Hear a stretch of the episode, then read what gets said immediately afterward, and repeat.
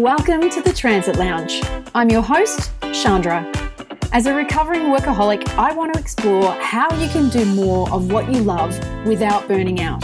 I'm on a mission to promote true well-being, the contented state of being happy, healthy, and prosperous. Through interviews with savvy entrepreneurs, authors, and industry experts, we'll share insights, inspiration, and practical tips on how you can be CEOU in the business of your life. Let's go. Hey there, welcome to the Transit Lounge. My name's Chandra and I'm the host of this podcast, and I'm really glad that you're here listening today. I'm in Sydney today and it's been really cold, so I'm a bit rugged up. I've got my UGG boots on, I'm not afraid to admit. So I hope wherever you are somewhere warm or a temperature that you enjoy. Today's episode is kind of building off last week's episode, which was looking at one of my top 10 in-demand skills for women making career change. So if you haven't listened to that episode yet, then you can maybe go and listen to that episode after this one. Now, you don't have to have listened to that past episode for this one to make sense, because this one's really about the broader topic of making career change, which is a big topic, and it's one that I spend a lot of time thinking about, talking about, reading about, listening to stuff about, because it's a big part of what I do. I help women who are at a professional crossroad to get clarity on what's next for them and how they can make it happen so they can do work that they love. The kind of people this is really intended for, and I guess the kind of people that I work with the most, could be someone who is currently working, has been doing what they're doing professionally for a while, maybe 10 years or more, and they used to love it, used to just love what they did. And now they're at a point where it's just feeling a bit blah. And they want to make a change into doing something that actually feels a little bit more meaningful and more of a fit for who they are and what's important to them now, because that can change over time. And that was totally me at one stage a few years ago, except I left it way too long to make any kind of plans to change or to make a move, and I ended up getting sick. I was diagnosed with severe adrenal fatigue, which is basically just burnout, about 5 years ago, which sort of forced my move to get me moving from that role that I wasn't really loving anymore. Another example is someone who I coached last year who is working but has got some ideas, some really great ideas about a business of their own that they want to create as the next phase that they want to go into professionally. And so she is starting to think about what that might look like and starting to make a plan whilst she's still working so she can feel more confident about having that plan in place so that she can make that transition in the next year or two. Or another great woman that I worked with who had been on maternity leave and was starting to think about her return to work. And she wanted to make sure that if she was going back to work, the work that she was going to be doing not only fitted in around her family commitments and what she wanted to be doing as a mum and as a wife, a partner, that what she was doing for work was actually going to be fulfilling enough and meaningful enough to justify her being away from her son. I tend to work with women who actually really enjoy working. I think that's because I am a self-confessed workaholic, and you know, they're people who, women who want work to be something that feels meaningful. It's not just a job for the sake of a job. So I guess any of those kinds of scenarios are the type of people that I love working with to help them make the move to the next phase of their career. And that's what this week's episode is all about, looking at the three stages of making career change. And I think it's important to talk about, because something that I've seen that is really common is that people assume that once they get that first inkling or feeling ready for a change, that they're just going to somehow magically, the change is just going to be made in a single bound. And unfortunately, that is very rarely the case. I guess it does happen for some people where they're just going to go from job to job, or they get offered something they weren't expecting. So it does happen. But if you're going to be the instigator of the change, it rarely happens as quickly as you might want it to, especially if it's a change to doing something that's quite different to what you've been doing. So it can take a lot longer than you think it might, or that you would want it to. And so I wanted to share these 3 stages so that you can figure out which stage do you think that you're in and what's the next stage for you. And importantly, what do you need to focus on and do and look out for in each stage?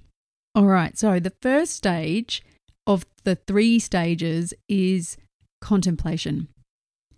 In this stage, you're just going to be likely to be just starting to think about potentially wanting a change. You're in that space of questioning, maybe considering, and maybe it's because of frustration that your boss is an absolute nightmare. Like someone I worked with whose boss just kept taking credit for all of her ideas and the work that she was doing and just didn't give her any credit for it. And so she decided that she wanted to start her own thing so she never had to deal with a nightmare boss again. And she's building up to that whilst she's still working, which is actually a really smart way to go.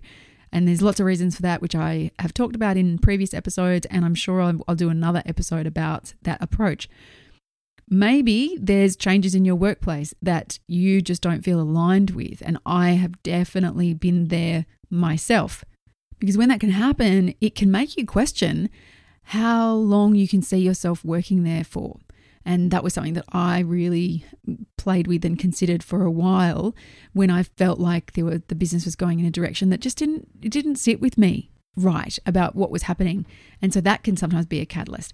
Or maybe you're at a stage in your life where you just feel pulled to do something different from what you've been doing, something that maybe feels more important. That was definitely me when I was in my radio career. I had at that stage a lot of the hallmarks of success, but I just wasn't feeling as fulfilled as I wanted to be, or as much as I saw other people in the industry feeling. And so that made me think that there was something else that potentially I could do that might feel a bit more meaningful to me, and that would allow me to feel like I was making a bigger impact in the world.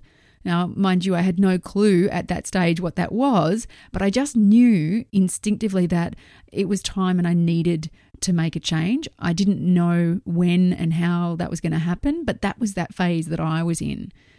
Now, in this contemplation, consideration phase, you're literally just starting to consider this as an idea. You're thinking about options. You're thinking about ideas of what else potentially you could do or you might want to do. Now, something that you do not want to do while you're in this stage is to jump too quickly into making plans or taking rash action. No matter what, you want to work through this phase and ensure that you have the clarity that you need to make wise choices and not just be reactive and then end up in a new situation that might be just as bad or worse than what you were doing before.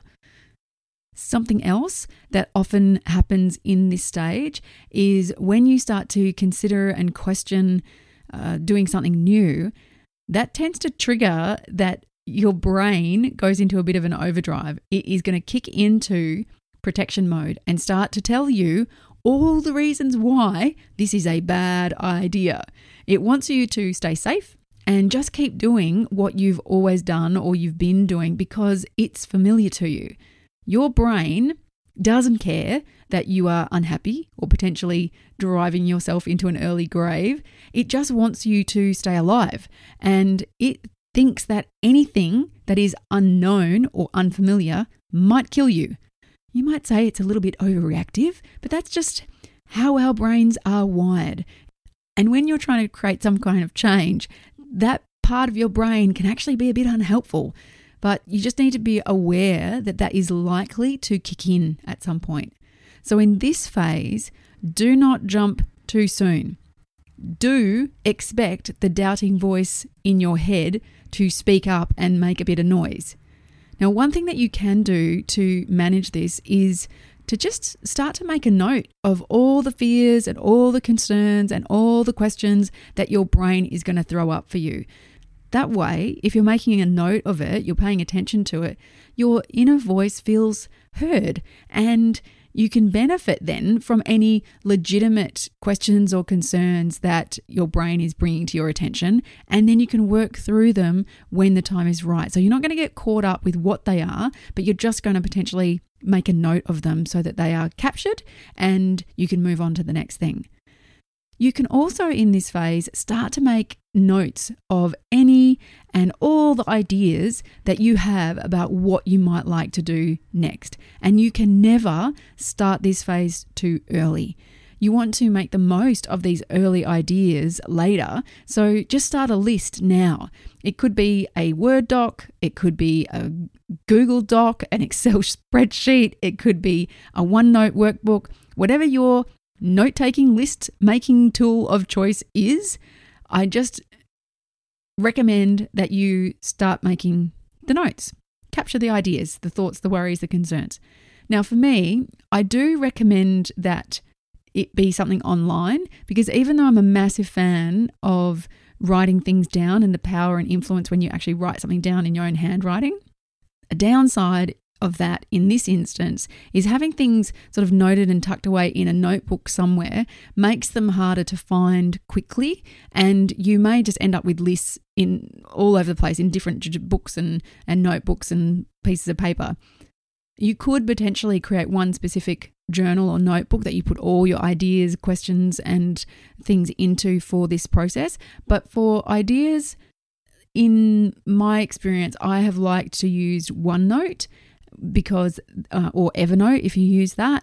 They're very similar tools apparently, because when it's online, it's searchable and accessible anywhere. So it makes it easy for you to add ideas or to retrieve the ideas no matter what, instead of having to hunt through pages and pages of various thoughts and lists and notes that you've made.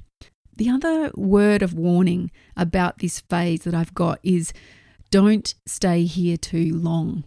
Because the longer that you stay in just this first contemplation phase, the more likely you are to extend and delay unnecessarily and potentially talk yourself out of considering a change. Now, in this stage, if you're looking for support, you could get support through this phase through a book. There's lots of really great, interesting books around creating career change. You could go and to a library or go online and find a book. You could do a course, something that's going to guide you through a process that's going to give you the outcomes that you want. You could work with a coach. Now, regardless of what support you choose to go with, you want for the focus of that support to be helping you get clear about things like if you actually do want or need to make a change, or if this is just a phase or a reaction to something that's happened that you're still dealing with. You want to get clear about what's actually important to you in whatever you do move to. It could be that you're focusing on clarifying what it is that you actually want to do next. Sometimes people don't actually know, like I didn't. I didn't know what I wanted to do next. I was just had that feeling that I didn't want to keep doing what I was doing, and I knew there was something else out there for me that I wanted to go and explore. And so in this phase, you could focus on actually getting clarity around what is that thing, so that you've got a bit more insight about the direction that you want to go. You don't have to have it all figured out and know all the steps and everything. You don't have to know everything, but it's good to make a conscious decision about what it is that you do want and don't want, so that you're not just being reactive. For example, in my CEOU online coaching program, the last time I ran that, there was one of the members with Kathy, and she started the program totally convinced that she had to move out of her industry and organization into something completely new. She didn't feel like there was any direction up that she could keep going in. But as a result of doing the program, she realized that actually there were some opportunities that she was really interested in in her same organisation and industry without necessarily having to completely step out and move out into something new, which was great for her. Another client who also did the CEOU program was in between roles after taking time off to travel. And she wasn't sure. She'd been, looking a little bit for roles. She was also sort of considering whether or not she would do consulting rather than getting a job. She really enjoys travel. And so that was a question. And some people suggested to her, hey, you'd be really great as a consultant. And why don't you look into that and work for yourself instead of getting a job? And that way, when you want to travel again, you just make that decision and off you go. And as a result, though, of doing the CEOU program, she got really clear that the consulting option was actually not a fit for her and what she really wanted.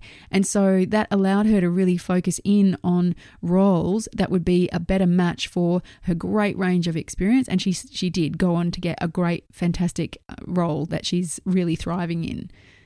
Now, keep in mind, this stage is about you getting some clarity on what you really want, who you really are, and who you want to be, what's most important to you in the context of your career, and how that fits into and impacts the rest of your life.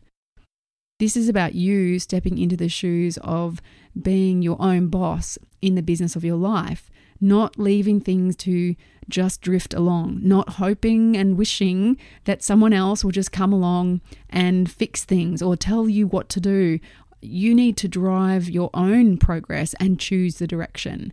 You're the only one who is going to be with you for your entire life. And that's why you need to step into those shoes and choose that direction. So in this phase, you want to explore what comes up for you. Explore what support you need before you rush into making a move into stage 2.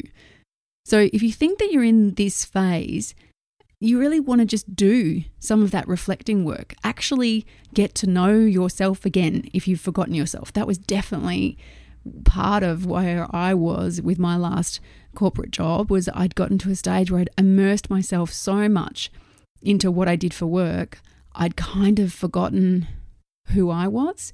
And therefore, when work started to be not as much fun and the challenges were just annoying rather than interesting, it became all-consuming and really depleting for me.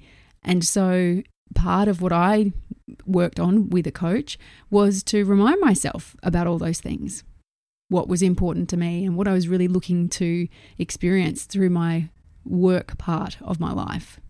And that's important because you actually want to get to know yourself a bit so that you can make your next career move a meaningful and successful one, not just a reactive one. If you feel like you might have skipped over this part in the process, that maybe you're sort of partway into the next stage, you can always go back and revisit. In fact, as you move into the other phases, you'll most likely get more information as you do some research and planning that might change things. You might get information and think, actually, that's not the direction I want to go at all. So that would be a good time to revisit the contemplation, consideration phase, to check back in with what you're actually wanting so that you can make decisions with that in mind and not just be moving away from something that you don't like or you're not happy with. You're actually able to move towards something that you do want, something that inspires you and that will help you work through any setbacks or challenges that you come across inevitably as you start to make your move. So that's part 1 of this 3-part episode, if you like. I wanted to break them up so that you can absorb each one separately and not get too overwhelmed with considering all of it all in one go. Now, something else that might help you with the contemplation phase is my new free guide, my top 10 in-demand skills for women making career change. You can download it now to see which ones you think you already have and which ones to focus on as you move through your career change. Now, the link where you can get that from, I'll give you the URL. It's a bit of a long one. It is www.thetransit.com/in-demand-skills. So thetransit.lounge.com in-demand skills with hyphens in between. I will include a link in the show notes for you because that's a bit of a tricky one. And part two, talking about the second stage of career change, will be released very soon. So keep an eye and an ear out for that one. But until then, have a great week considering what's next for you in your work life. What would meaningful work look like for you? See you next week. Thanks for listening to The Transit Lounge. If you liked it, please do me a favour and leave a review so I can keep doing more episodes for you. And come and say hi in the private Facebook group, The Transit Lounge, being CEOU in the business of your life. I really look forward to connecting with you there. And until then, do whatever you can to create a future that you will love through the choices you make today.